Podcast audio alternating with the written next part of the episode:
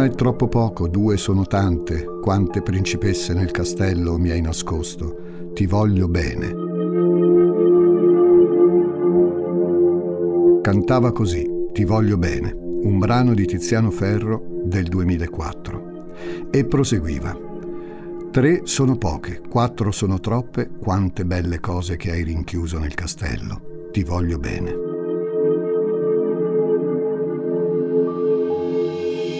Nella storia di oggi ci sono le principesse, c'è il castello e c'è un uomo che le conduce al suo interno. È un castello bellissimo, ma retto sulla menzogna. Un castello di destini che si incrociano e che resteranno per sempre uniti nel bene e nel male. Questo episodio è particolare perché, se memoria non mi inganna, è la prima volta in cui parliamo di un demone che non produce morti. Ma chi ha mai detto che esiste una patente da demone che impone l'uccisione come vetta espressiva del male? Il demone agisce con spietata efferatezza anche quando la vita non te la sottrae. Il demone sa dove colpire e non fa nulla per evitarlo, sapendo che può procurarti detrimento e angoscia.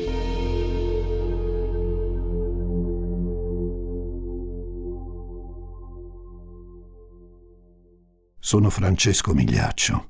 Benvenuti a un nuovo episodio di Demoni Urbani.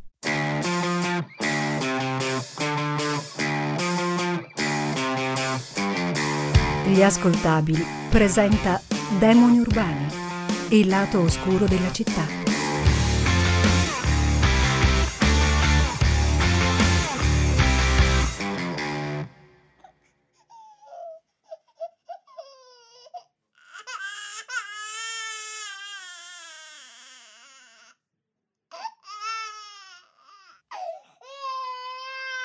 C'è un bambino, piange, cullato dalla madre. Ha tutta la vita davanti. Piange perché è un bebè, non è nato da tanto. Piange anche lei, la genitrice, perché si sente in colpa, perché pensa, col senno di poi, che sarebbe bastato poco, che sarebbe bastato non fidarsi per evitare la situazione tremenda in cui si trova. È il 2013 e a quel bambino è stato diagnosticato il virus dell'HIV.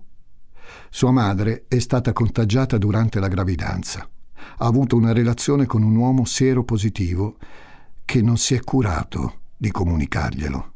E il tema è che, così come non lo ha comunicato a lei, non lo ha rivelato neppure a decine e decine di donne con cui ha avuto rapporti sessuali. Adesso fermiamoci un attimo. Alla porta di questo bimbo busseremo più tardi. Un altro pianto, un altro bambino, un dolore diverso, un dolore macerato anni e anni prima rispetto al 2013. Siamo a Caltanissetta, in Sicilia, nei primi anni Ottanta. Per la precisione, il 21 luglio 1984. C'è una ragazza, una giovane mamma, che quel bambino lo ha messo al mondo da poco.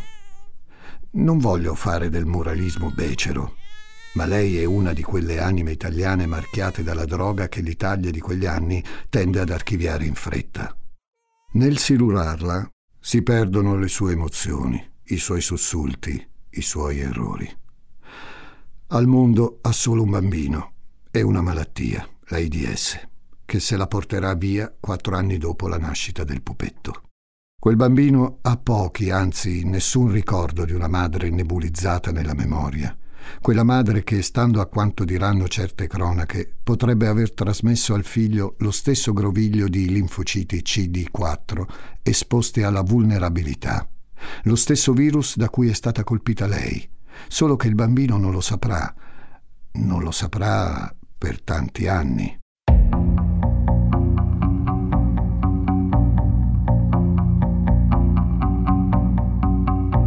Quel bambino, dopo la morte di una madre che per la società è stigma e vergogna, cresce lontano dalla Sicilia in cui è nato, da quella Caltanissetta in cui sarebbe stato difficile crescere. Ma forse Caltanissetta è stato solo un caso. Adele, la giovane donna che muore di AIDS nel 1989, è figlia di gente che in Sicilia ha delle terre, di un imprenditore che l'ha spedita lì per partorire il figlio di un'unione in cui il padre non si è mai davvero fatto avanti. A ogni modo, quel bambino nato in un austero cuore nisseno cresce, dopo la morte della madre, insieme ai nonni materni e agli zii di quella madre dal passato rocambolesco, segnata da una malattia che, se la conosci, la eviti, e cito, quel bambino sa e chiede poco. Gli hanno regalato però un nome evocativo, il nome dell'amore, Valentino, come il santo che il 14 febbraio consegna agli innamorati la licenza di volersi bene, di pasteggiare con champagne e cioccolatine al liquore. Valentino, odore di ricorrenza e di patente d'amore vero.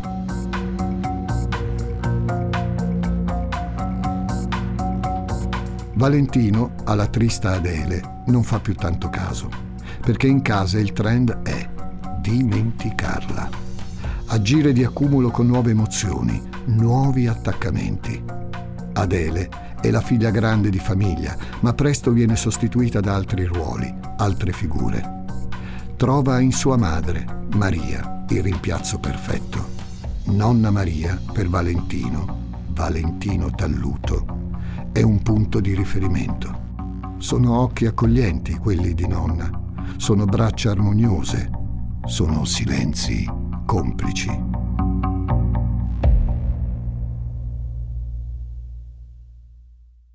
Ha sofferto molto nonna Maria ha sofferto per non essere riuscita, sulla scia di tanti altri genitori in un'Italia difficile, a comprendere come aiutare la figlia tossicodipendente. Ha sofferto e soffre perché il passato non si cancella, ma si può massaggiare il futuro. Per questo motivo suo nipote, Valentino, deve essere protetto. Per prima cosa non incontrerà mai il padre. In secondo luogo, pondera nonna Maria, io sarò sempre al suo fianco fino a quando la natura me lo permetterà. E così è.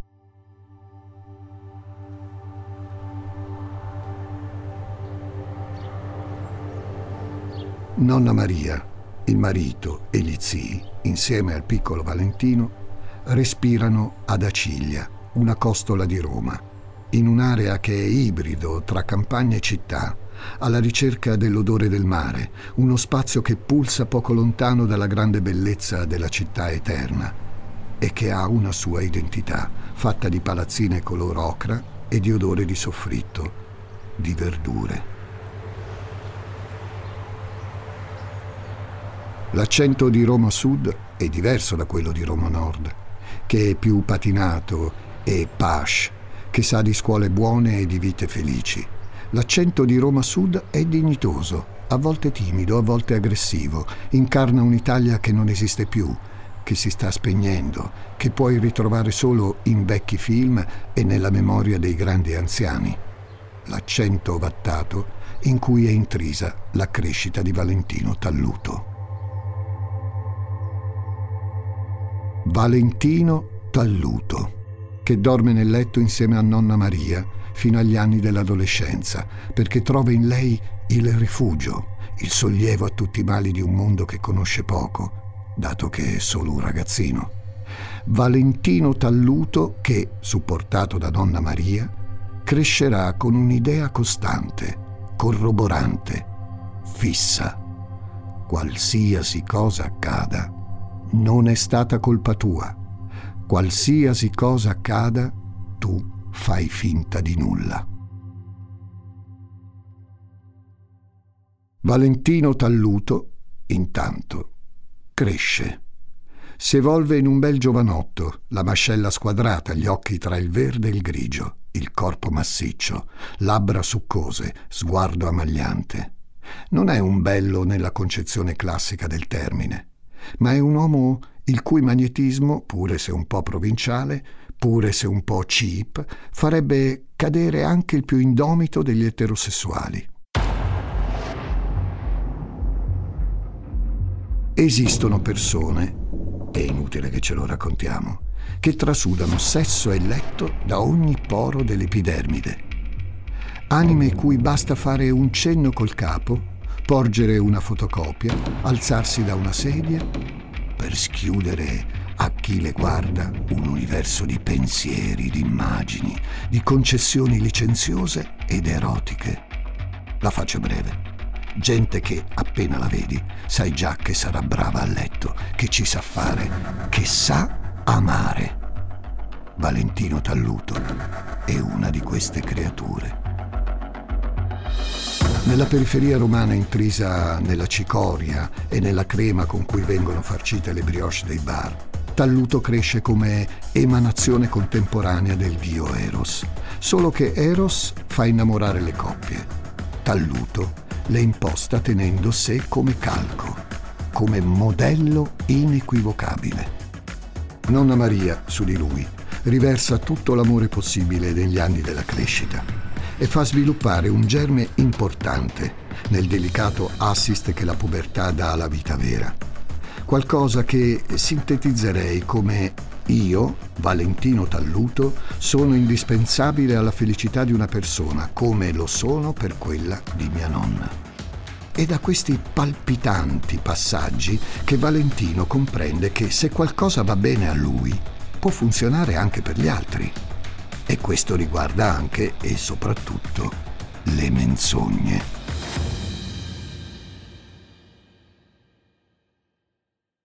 Bugiardo. Un aggettivo, un masso, una lama. Bugiardo. A Valentino Talluto lo ripetono in adolescenza, quando combina le prime marachelle e le nasconde ai nonni e zii. E lo ripeteranno anche quando le cose si faranno difficili più avanti. Solo che per lui una bugia, sotto il sole di Aciglia, non è una bugia. È la sua verità. Cresce, intanto, Valentino Talluto. Cresce e assapora sulla pelle delle donne la sua capacità di amare, amare con fugacità, con rapida selezione. Passano le donne sotto i suoi morbidi artigli. Nonna Maria poi se ne va. Lascia questa terra nel 2005.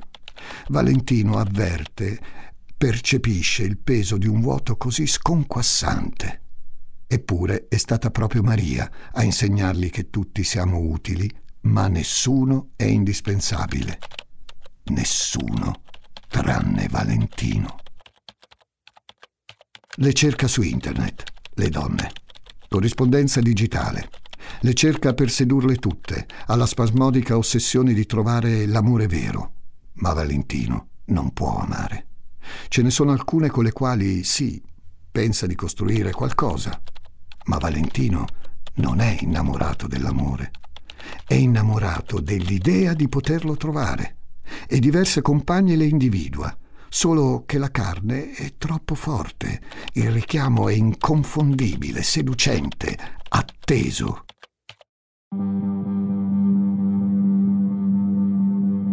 Le incontra, le donne, e le ama tutte le ama tutte per non amare nessuna. Lui, che il nome dell'amore se lo porta dall'anagrafe, un nome che richiama pure quello di Rodolfo Valentino, emblema della seduzione, perché la vita è scrittrice e lascia nulla al caso.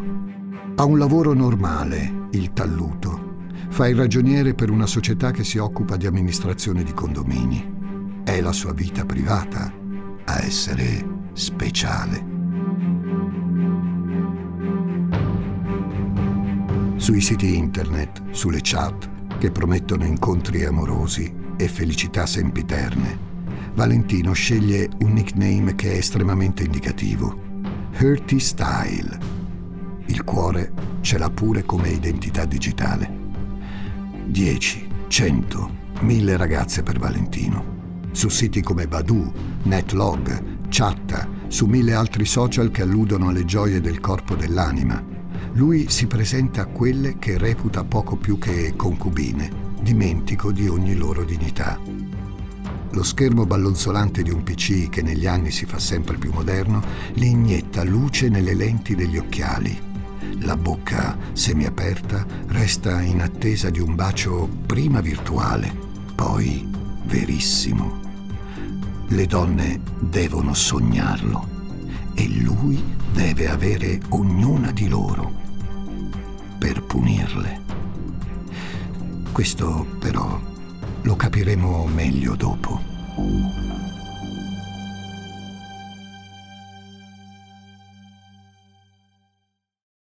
Una è troppo poco, due sono tante, quante principesse nel castello mi hai nascosto. Ti voglio bene.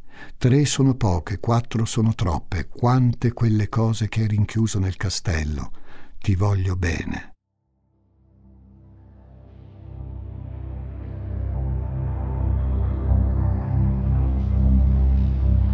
Sono tante le notti e i giorni di passione di Valentino con le signore conosciute su internet. Qualcuno direbbe che il suo stile di approccio e conduzione di vita sessuale è promiscuo e tecnicamente non ha torto. Valentino pesca a strascico, donne mature, giovanissime, a volte anche minorenni. Nel 2008, quando lui ha 24 anni, intraprende una relazione con una ragazza che ne ha 14. Vive come fosse in un romanzone, Valentino, e questa minorenne la sceglie perché è altrettanto intrigato dalla di lei sorella maggiore, tanto da averci avuto anche una relazione, o almeno così pare. Lui la va a prendere a scuola, la riporta in casa, ci fa l'amore. Non ha filtri, talluto, perché non pensa di essere nel torto ad avere una relazione con una minorenne. Non è mai, mai mai colpa sua, non è mai, mai, mai un problema che lo riguarda. Lui deve solo godere, narciso nero di mezza beltà e nessuno gli deve rompere le palle.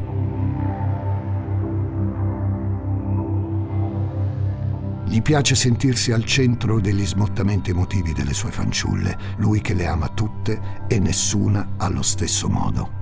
Sa sedurle in maniera indimenticabile, facendo sì che non riescano a dimenticarsi di lui, fino letteralmente a compiere azioni che forse mai avrebbero immaginato di compiere.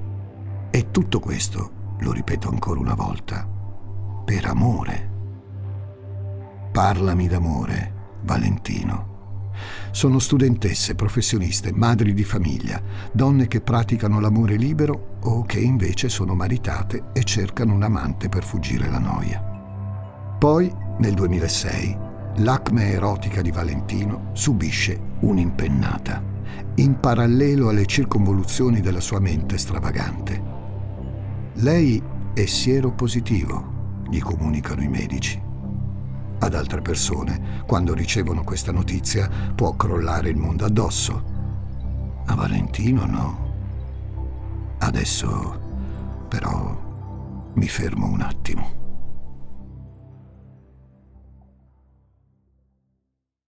Oggi convivere con l'HIV è possibile grazie alle terapie esistenti. Lo stigma, i pregiudizi, per quanto possano fare male, e fanno malissimo, dobbiamo mandarli a quel paese, abbandonarli progressivamente. Non è facile, ma si può fare. Cambiare mentalità è il primo passo per far respirare la civiltà al mondo. Chiudo questo spiegone giusto col dire che quando sentirete parlare di emozioni negative legate all'HIV in questa storia sarà per la sorpresa e la rabbia vissuta dalle vittime del demone di cui stiamo parlando, e non un giudizio morale sul virus in sé.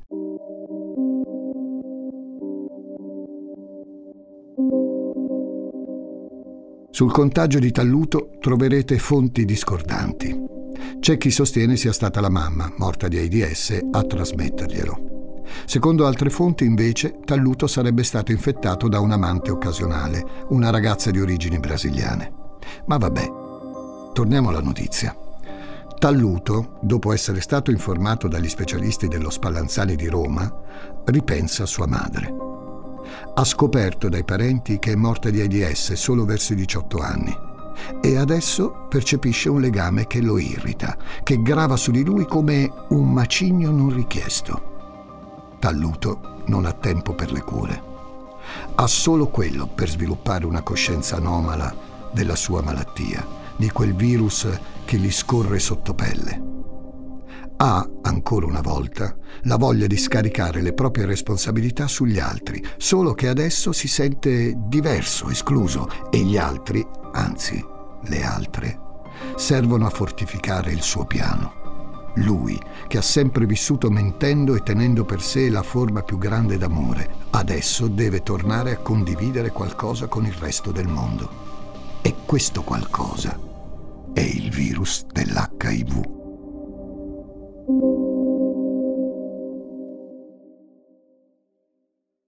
Nonna Maria in fondo aveva ragione. Lui è speciale e le sue colpe, anche se è un umano, non sono come quelle degli altri cristiani. Tutte, tutte le donne che cerca in chat e seduce dal 2006 in poi fino al 2015, quindi quelle che vi ho citato poc'anzi, lui le desidera per punirle, per scaricare anche a loro quella malattia che ha dentro. Se ha colpito me, deve colpire anche loro. Non posso essere l'unico. Non ha pietà di quelle anime innocenti, quelle anime che inchioda al suo sex appeal, quelle anime che si innamorano perdutamente di lui.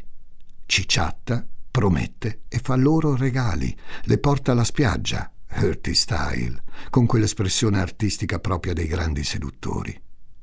Valentino se le porta a letto, in notti di passione in cui i corpi si fondono, le gambe si intrecciano, gli orgasmi fioccano.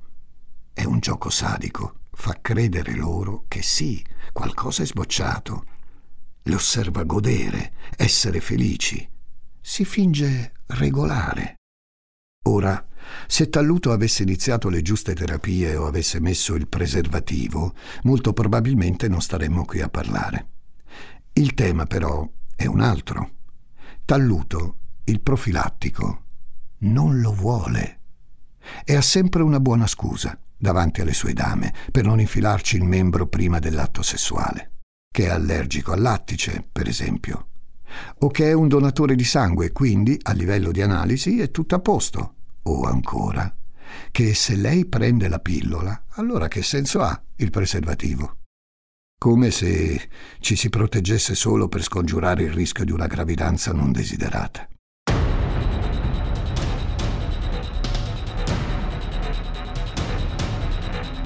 La sua bulimia emotiva lo porta, come fosse il peggiore dei serial killer, a studiare e poi colpire le sue vittime con precisione, con geometria. Vuole punirle, le principesse del castello senza che abbiano colpa di nulla, solo per il gusto di non essere l'unico a sentirsi colpito dalla malattia. Con una sola differenza. Lui, per quanto non voglia curarsi, è consapevole delle sue condizioni di salute. Loro lo verranno a sapere in maniera fortuita, improvvisa, inaspettata, con l'angoscia di capire chi può averle contagiate, con lo smarrimento e il senso di colpa profondissimo di avere trasmesso a loro volta il virus a qualcuno. Valentino le seduce e le abbandona, pronto a nuove frontiere, a orizzonti inediti. Non gli importa neppure che queste donne si votino a tutto per lui ci sono ragazze che costringe a rapporti a tre, per esempio con un amico. Piangono in segreto le partner perché non vorrebbero farlo, ma hanno paura che se si sottraggono potrebbero perdere per sempre Valentino, il suo corpo, il suo spirito. Non sanno le ragazze che tanto Valentino, prima o poi, le lascerà comunque. Le cerca sul web, talluto le cerca senza requie. Promette loro una vita diversa, un'esperienza d'amore travolgente, un'onda anomala di sentimento. Invece regala il virus. Lo regala a decine e decine di donne per anni. Ve lo dicevo prima, dal 2006 al 2015.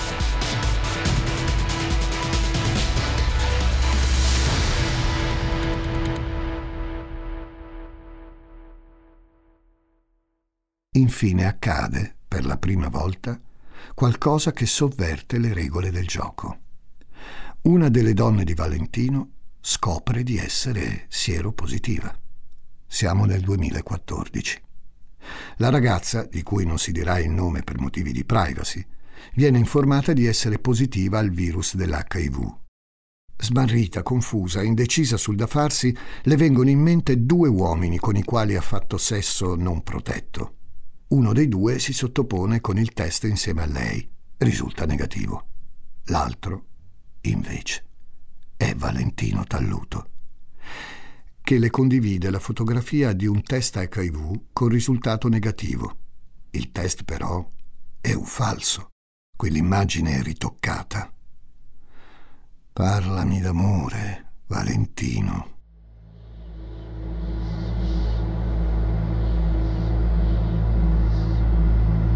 La ragazza, decisa a portarsi a casa la verità, non demorde e denuncia Hurty Style. Parte così il tristo valzer di Valentino Talluto. Un uomo che, tra la denuncia e l'arresto, avvenuto nel 2015, continua a sedurre donne su donne anche senza preservativo. Anche se ha trovato una fidanzata. Giada, una giovane donna che lo ha amato, che lui ha tradito fino alla sera prima di essere fermato dagli inquirenti. Lei è cieca d'amore. Valentino l'ha corteggiata, l'ha portata a Barcellona e soprattutto con lei si è protetto. La ragazza non viene contagiata. Lei forse è davvero l'eccezione? Lei, cui Valentino rivela subito del virus? Lei, che ai giornali, dopo aver scoperto di essere stata tradita, dichiara questo è un problema mio, le corna le porto io. Gli inquirenti cominciano a indagare su questo ragazzo misterioso che è silente, riottoso, non vuole comunicare. Davanti agli interrogatori, l'aura magnetica di Talluto si spegne. Sembra il fantasma di quel galantuomo che è stato e che ha saputo amare. Le indagini all'Istituto Spallanzani di Roma, che è specializzato in malattie infettive, riescono a individuare lo stesso cluster epidemico del sangue di talluto in quello di altre pazienti risultate sieropositive, che vengono quindi coinvolte come testimoni del processo. Talluto viene arrestato nel novembre del 2015, ma sa di essere indagato da marzo dello stesso anno. Questo non gli ha impedito di avere rapporti sessuali non protetti, come vi dicevo poc'anzi, fino alla sera prima dell'arresto. Inizia così il processo all'untore. È questo sgraziato quanto effettivo epiteto che, dall'arresto in poi, nomina l'orrenda epopea di Valentino Talluto. Al banco dei testimoni sfilano intanto tante delle donne contagiate da Valentino Talluto. Più di 30 che in certi casi hanno infettato i loro partner. Una di loro ha trasmesso il virus al bambino che teneva in grembo, il neonato di cui vi abbiamo raccontato all'inizio. In tutto, le vittime dirette e indirette di Valentino Talluto sono 57. L'Italia intera, per diversi mesi e anche anni, ha seguito le vicende di questo Latin lover che si è approfittato della buona fede delle sue amanti, che con perizia sadica ha goduto dei loro errori, punendole per colpe che non hanno commesso. Lo dico senza moralismo e scusate se mi ripeto ancora. Sono strazianti le testimonianze delle ragazze in sede di processo. Molte ci dimostrano che, al di là delle mie belle parole di prima, lo stigma verso i seropositivi e le sieropositive in questo paese è fortissimo. Alcune delle vittime di talluto si sentono in colpa, financo di essere incapaci di continuare a fare le madri, perché la vergogna è troppa. Un'altra ancora ammette di avere paura a tenere in braccio il proprio nipotino. Altre ammettono, e questo è curioso, che Talluto le aveva avvertite. Il demone, in effetti, qualche volta si era aperto alle sue vittime, confidando loro di essere soggetto HIV positivo. Ma sono casi sporadici, di persone con cui Talluto pensa di poter fare qualcosa di serio nella vita. Sono girandole perché poi spariscono. Talluto anticipa i loro pensieri, le loro preoccupazioni, le lascia al palo.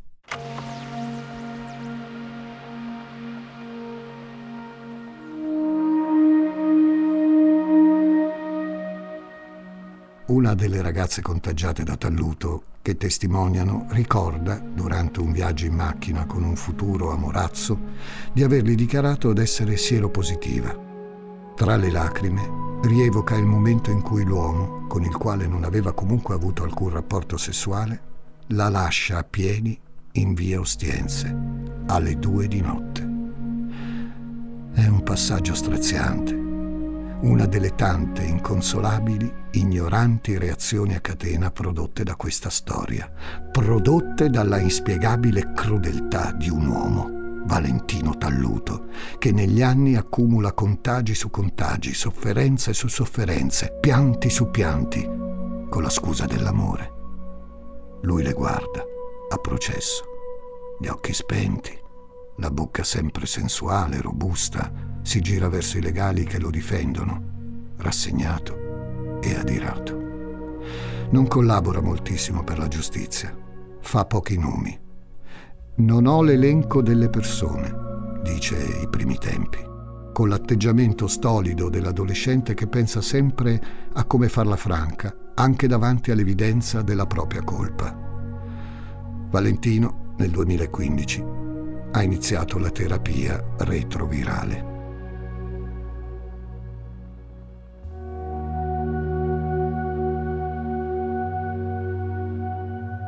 Il reato con cui nel processo d'appello bis viene condannato a 24 anni di galera è di lesioni gravissime e non quello di epidemia dolosa richiesto dai pubblici ministeri che hanno seguito il caso. Questi però sono ragionamenti giuridici su cui non mi sento di inerpicarmi.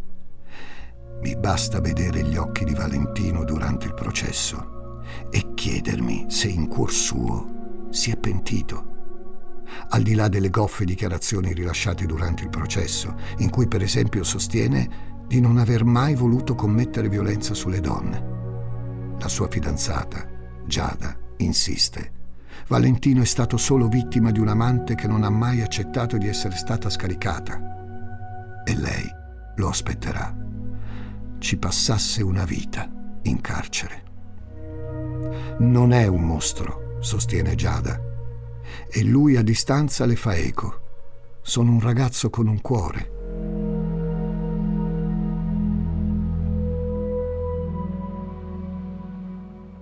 Io non posso prendermi la responsabilità di dire se Valentino sia un mostro oppure no. Sul cuore, però, permettetemi qualche dubbio.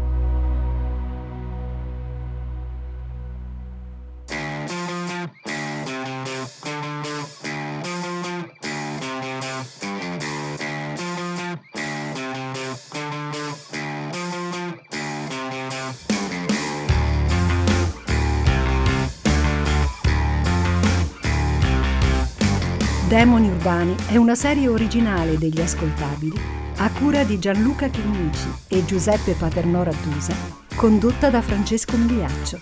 Questa puntata è stata scritta da Giuseppe Paternò Rattusa, editing e sound design di Francesco Campeotto e Alessandro Levrini, prodotto da Giacomo Zito e Ilaria Villani in esclusiva per Spotify.